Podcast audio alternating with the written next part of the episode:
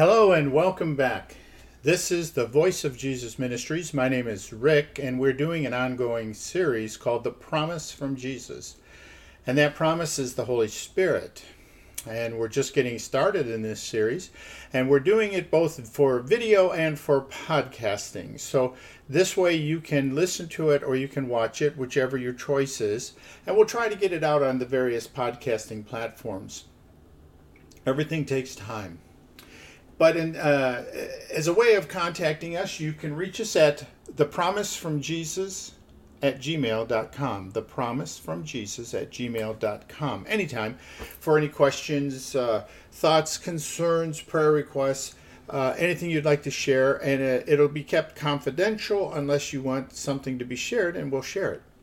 So uh, feel free to contact us. You can also do it on the comment section in the video uh, series if you like, but uh, some people don't like to do that. Or you can also um, just send us an email, and uh, that just gives you a little more privacy. So the last uh, couple videos we did, we were in uh, the chapter one of the Gospel of John, known as the Teachings of Jesus, as recorded by John. I used the interlinear. You use the version that you like. Go grab it Get yourself a, a drink, a, a, cup of coffee, uh, or a soda, whatever you like. Sit down and let's let's go into chapter two today. And so uh, that's what we're going to do, and and this is really uh, a great chapter because this talks about some pretty amazing things that uh, Jesus is going to do and he's going to share. And uh, we're going to go to a wedding and we're going to learn some really crazy things about uh, the Judeans and the things that they did. And we're especially about the ceremony of washing. You're going to see it come into play here in a really big way. So let's get started. Chapter 2, beginning in verse 1. Now it came to pass in Cana of Galilee, the third day of a wedding. The third day of a wedding. Wow. And the mother of Jesus was there and also, Jesus and his disciples were invited to the wedding. Now, running short of wine, the mother of Jesus said to him, capital H, to Jesus, They have no wine. Jesus said to her, What is this to do? What is this to you and I? The time of my bride is not yet come. Now, that is very different, I'm pretty sure, than your version, because this intra uh, linear version, um, it takes things back to the core uh, words, and you know that the way that translators are, we're not always getting exactly what we should be getting. But uh, Jesus' response to his mom, his response was, What is this to, to you and I? What is this to you and I that they don't have any wine? The time of my bride has not yet come. Now, think about this. What bride, that's a capital B, by the way, what bride was he talking about? We know that he wasn't talking about an earthen vessel bride or a mate or a companion or uh, yeah, yeah, we know that that's not what he was talking about. He was talking about the bride of the Messiah, the bride of Jesus. Okay, that's what he's talking about. He's talking about us, his children, those of us that are here now, those of us that have been here in the past, those of us that have have our members, our members of the family, the children of God. That's the bride. We make up the bride of Jesus. That's us. Okay? And that's what he was talking about. He said, you know, what is this to do with you and I that they don't have wine? He did, but he didn't care about them not having wine.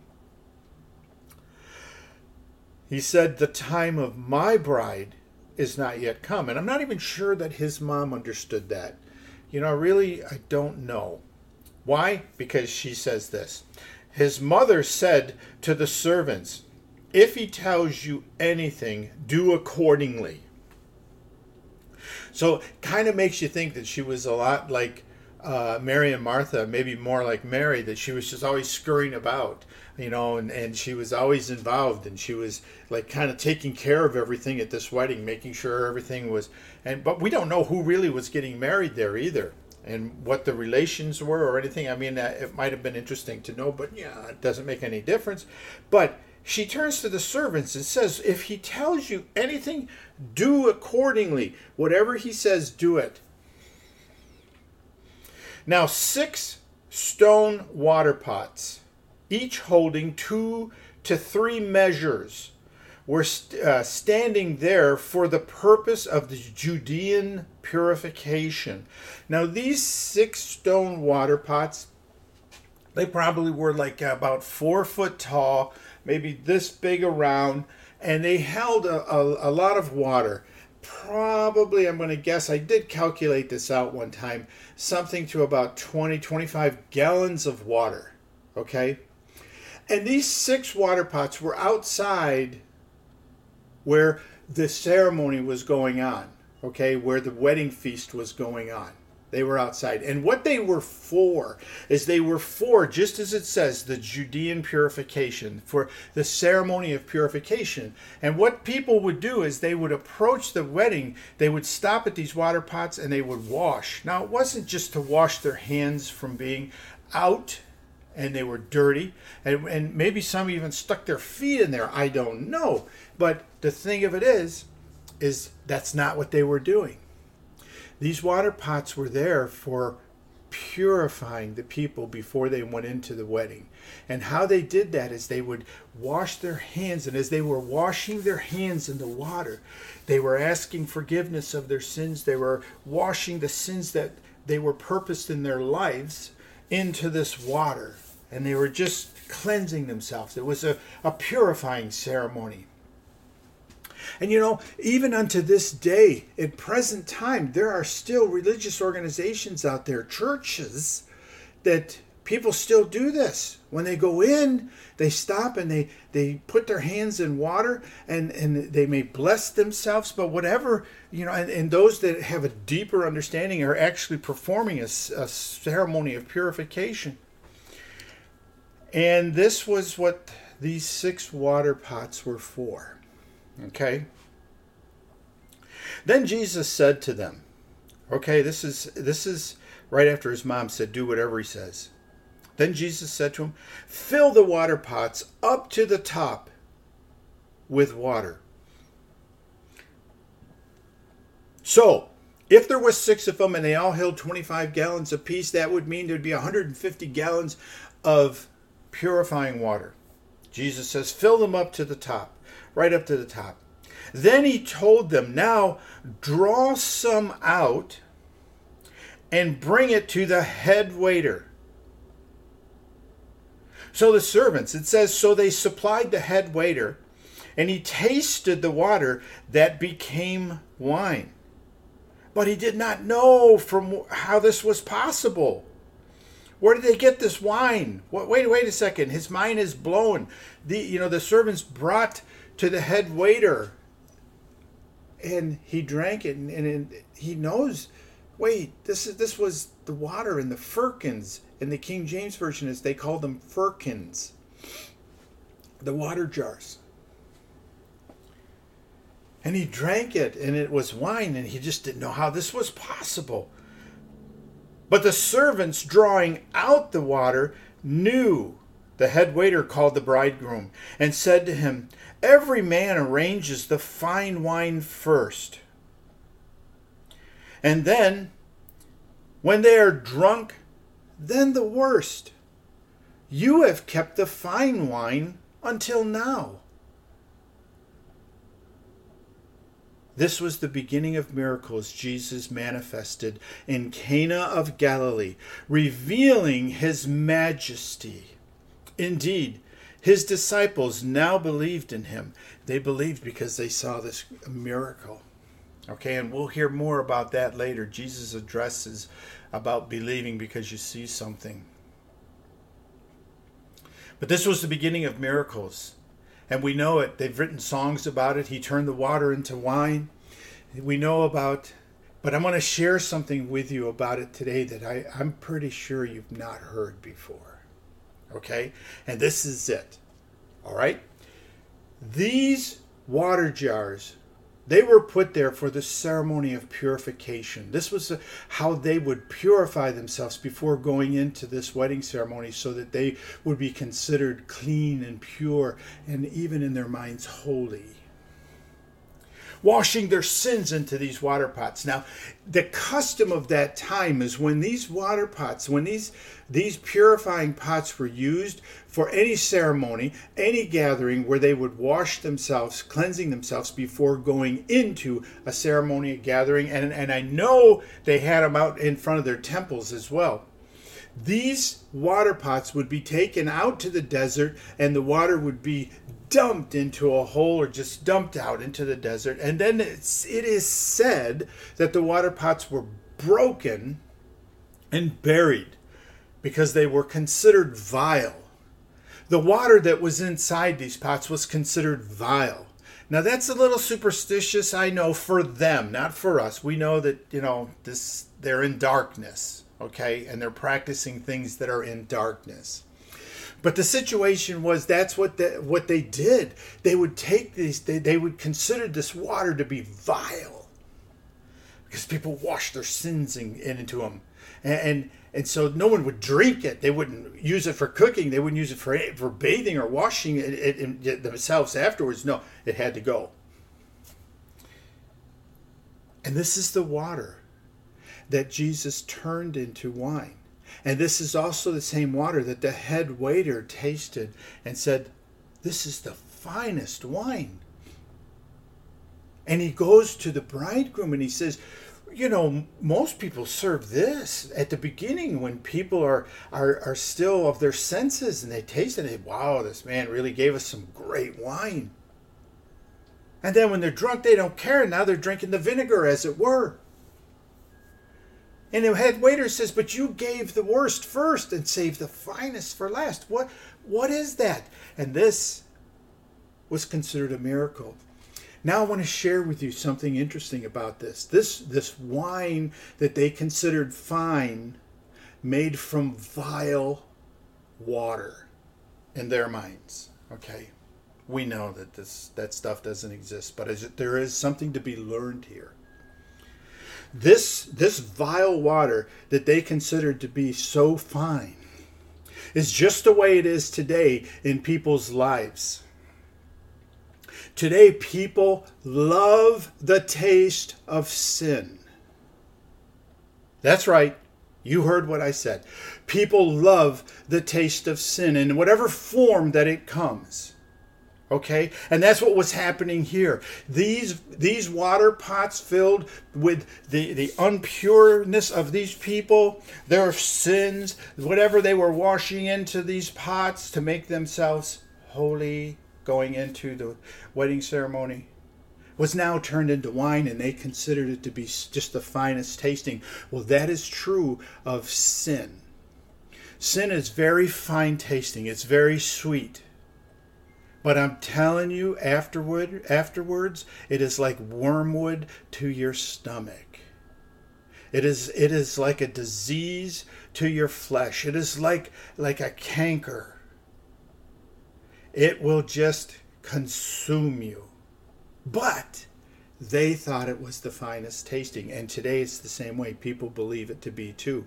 Why do you think we have such sin in the world today?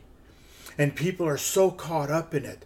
Look at all I don't even have to name them off. You know what they are and you know that are what what are affecting your circle. Whatever they might be, in your family, in your home circle, in, in your work circle, you see it every day. And why do people keep doing it? Because they love the taste of sin. It's fine to them. And that's that's just a hardcore fact. We know it's true. We know it's true. Beware. Beware of sin. It is enticing. It is sweet. But at the end, it is bitter. It is wormwood. It is no good. It is no good. But that was what this miracle was about. But how many people saw that that day? Oh, I know there were some. I do.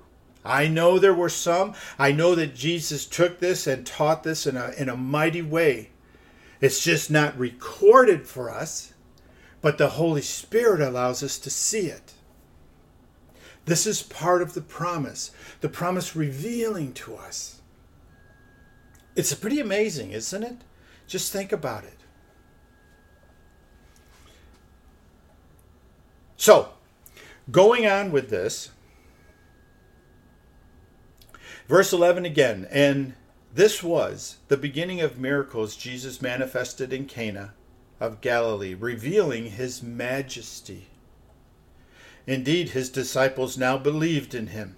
After this, he and his disciples, his brothers, and even his mother went down to Capernaum, but did not stay in that place many days. Now the Judean Passover was near, so Jesus went up to Jerusalem and found money changers sitting in the temple, trading oxen, sheep, and dove. He made a whip out of rope and drove everything out of the temple the sheep and the oxen, and even the money changers, upsetting the tables and scattering the money.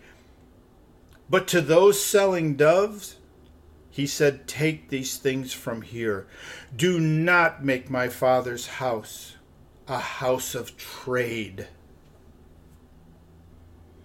Then he reminded the disciples that it had been written, the rivalry of your gatherings. Another word for gatherings in the New Testament is churches. The rivalry of your gatherings has devoured me. Oh my gosh, lock into that. That is verse 17 the rivalries of your gatherings, of your churches, has devoured me. Now, listen, when he left this wedding ceremony and went down to the Passover festival that was getting ready in Jerusalem, he got there and he found the temple of God being used as a flea market he found the temple of God being used as a place of buying and selling and exchanging goods. Now, let me give you some insight to this. You know, the reason they were doing this is because of one thing money, gold, precious stones, precious metals, things that that's what they wanted. They didn't want what the people were bringing to them for their tithes and offerings. Okay? Because during this time, the people would bring what they had. They would bring their crops, their harvest, their animals. They would bring, as it says, the doves. And I, and I have to tell you something about the doves. They would bring, as it said, the oxen and, and, and the sheep. But they didn't want those. They wanted to exchange those things for monies of some sort. So they turned the temple of God into a flea market, into a place of trade. And Jesus? Can you imagine? I can only only imagine that this was one of the first times he was emotionally distraught by seeing this, seeing what they have done, because he said, "Do not make my father's house a house of trade. And that's what they had done. They had turned it into a house of trade.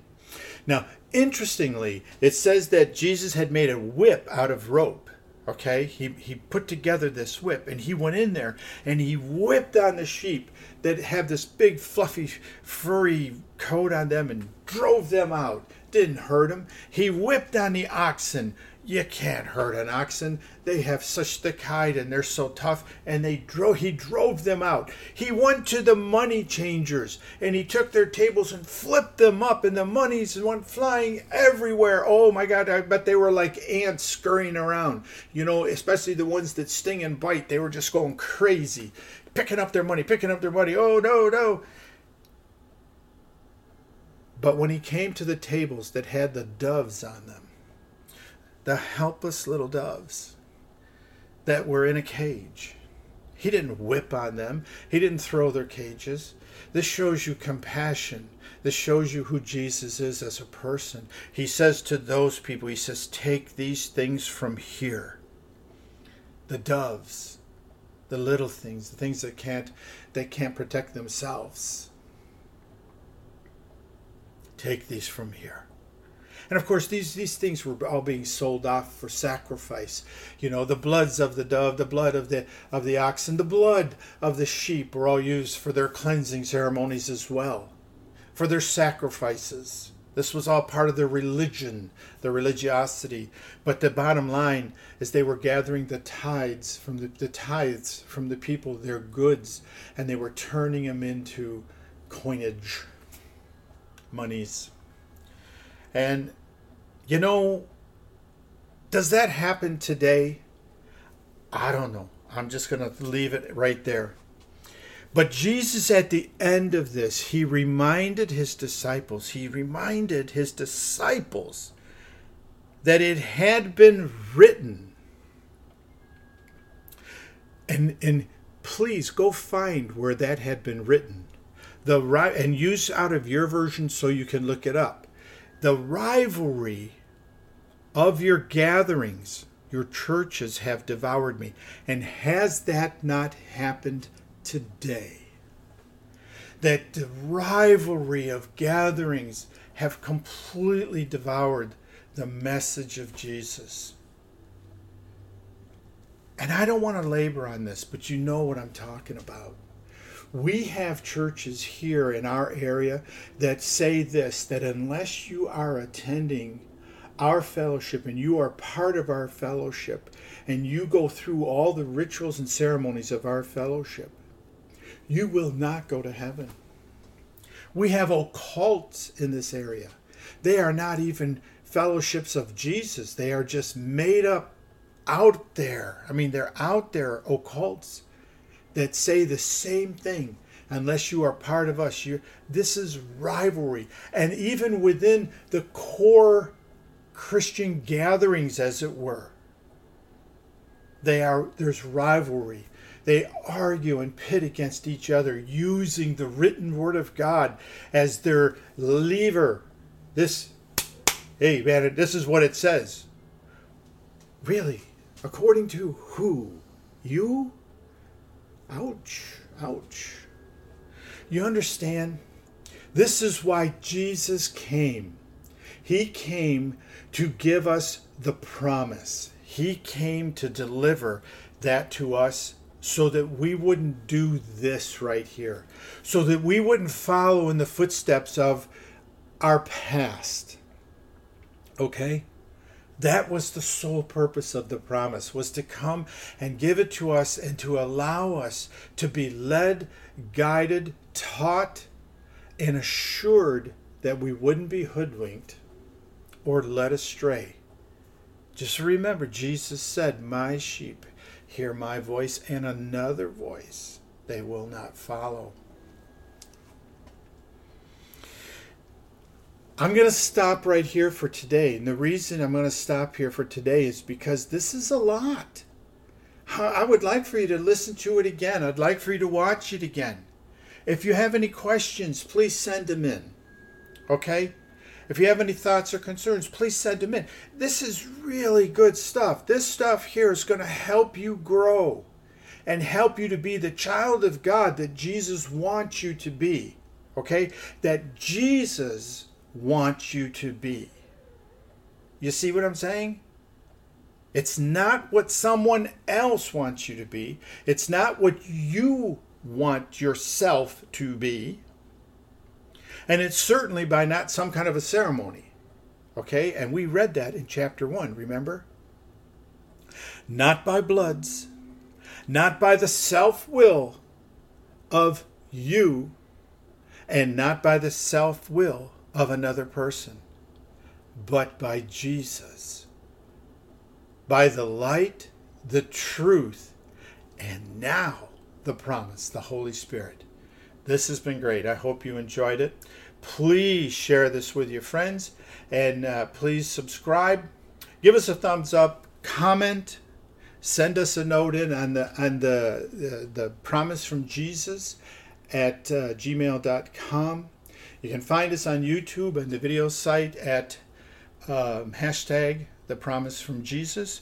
And also uh, look for us on uh, YouTube's podcast and on the other podcasts.